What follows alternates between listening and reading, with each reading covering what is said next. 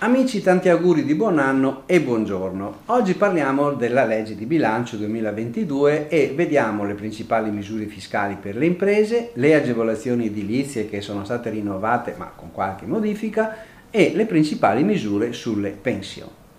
Le misure fiscali. Con la legge di bilancio 2022 e la legge 234-2021 sono stati impegnati con circa 36 miliardi di euro in primo luogo alcuni interventi sull'IRPEF, per cui viene soppressa l'aliquota IRPEF del 41%,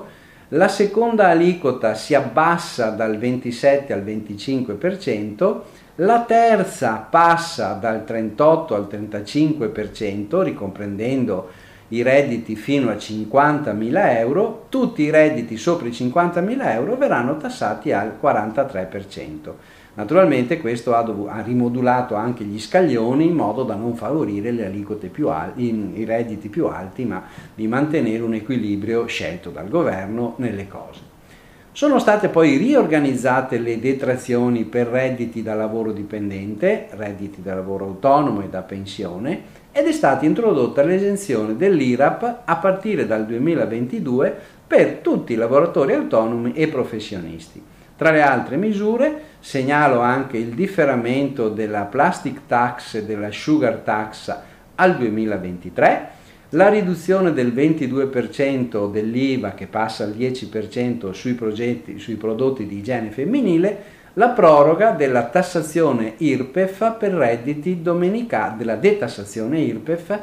per i redditi domenicali e agrari, la proroga dei crediti di imposta per investimenti in beni strumentali, per investimenti in ricerca e sviluppo, transizione ecologica, innovazione tecnologica 4.0. Che cosa è stato invece previsto come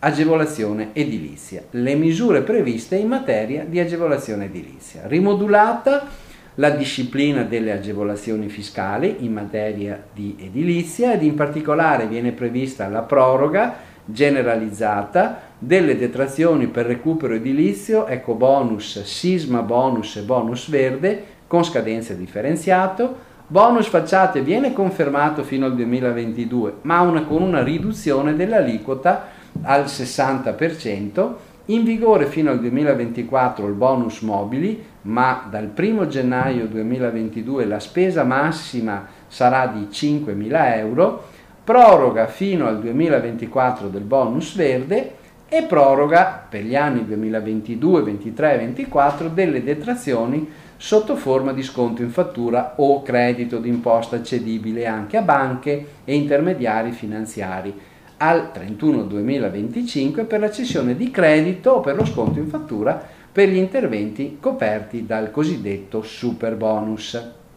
Viene però come forma di bilanciamento, introdotto l'obbligo del visto di conformità anche in caso di cessione del credito o sconto in fattura per lavori diversi dal super bonus 110% e l'obbligo di asseverazione della congruità dei prezzi. È escluso il visto di conformità per le opere di edilizia libera e per gli interventi di importo complessivo non superiore a 10.000 euro, tranne che per il cosiddetto bonus facciate. Per quanto riguarda il super bonus 110%, per i condomini le persone fisiche e le organizzazioni non lucrative viene prevista una proroga al 2025 con diminuzioni delle percentuali al 70% per le spese sostenute nel 2024 e al 65% al 2025. Viene infine esteso l'obbligo del visto di conformità nel caso in cui il super bonus sia utilizzato in detrazione nella dichiarazione dei redditi fatto eccezione per il caso della dichiarazione precompilata.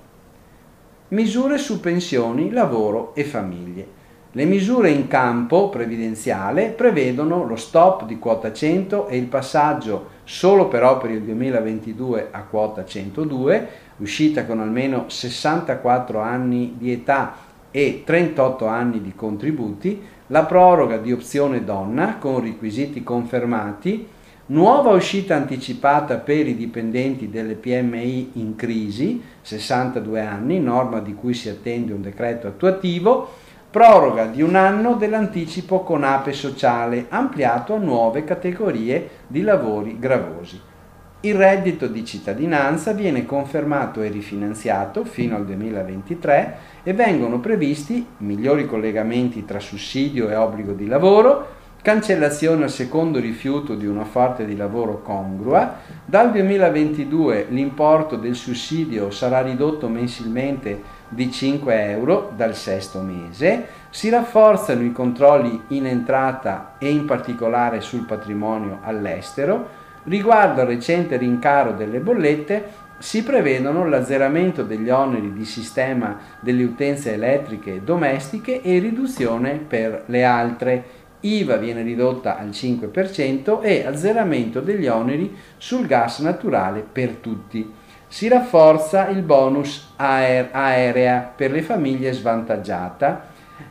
In tema di ammortizzatori sociali, 5 miliardi vengono poi destinati ad un rafforzamento e prolungamento della NASPI e di SCOL, l'estensione della cassa integrazione ordinaria e straordinaria ai lavoratori attualmente non inclusi come apprendisti e lavoratori a domicilio e poi il fondo di integrazione salariale. Dal 1 gennaio 2022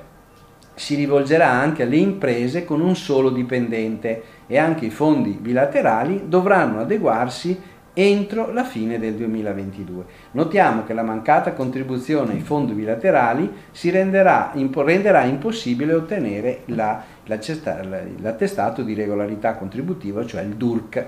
Si proroga per il 2022 e 2023 il contratto di espansione, ampliato a tutte le imprese con più di 50 dipendenti. È previsto un nuovo sgravio contributivo per il rientro delle dipendenti dopo la maternità pari al 50% per un anno. Nel 2022 per i lavoratori dipendenti con meno di 35.000 euro annui di imponibile contributivo INPS scendono allo 0,8%. Per quanto riguarda invece i giovani, ci sono delle misure anche per loro, è prevista la messa a regime del bonus cultura di 500 euro che è spendibile solo in particolare categorie di beni e servizi. Si proroga per il 2022 l'incentivo per l'acquisto prima casa per gli under 35 e si rifinanzia il fondo che assicura sconto fiscale del 20% per i giovani tra i 20 e i 31 anni. Bene, vi auguro buon lavoro e buona settimana e buon inizio d'anno.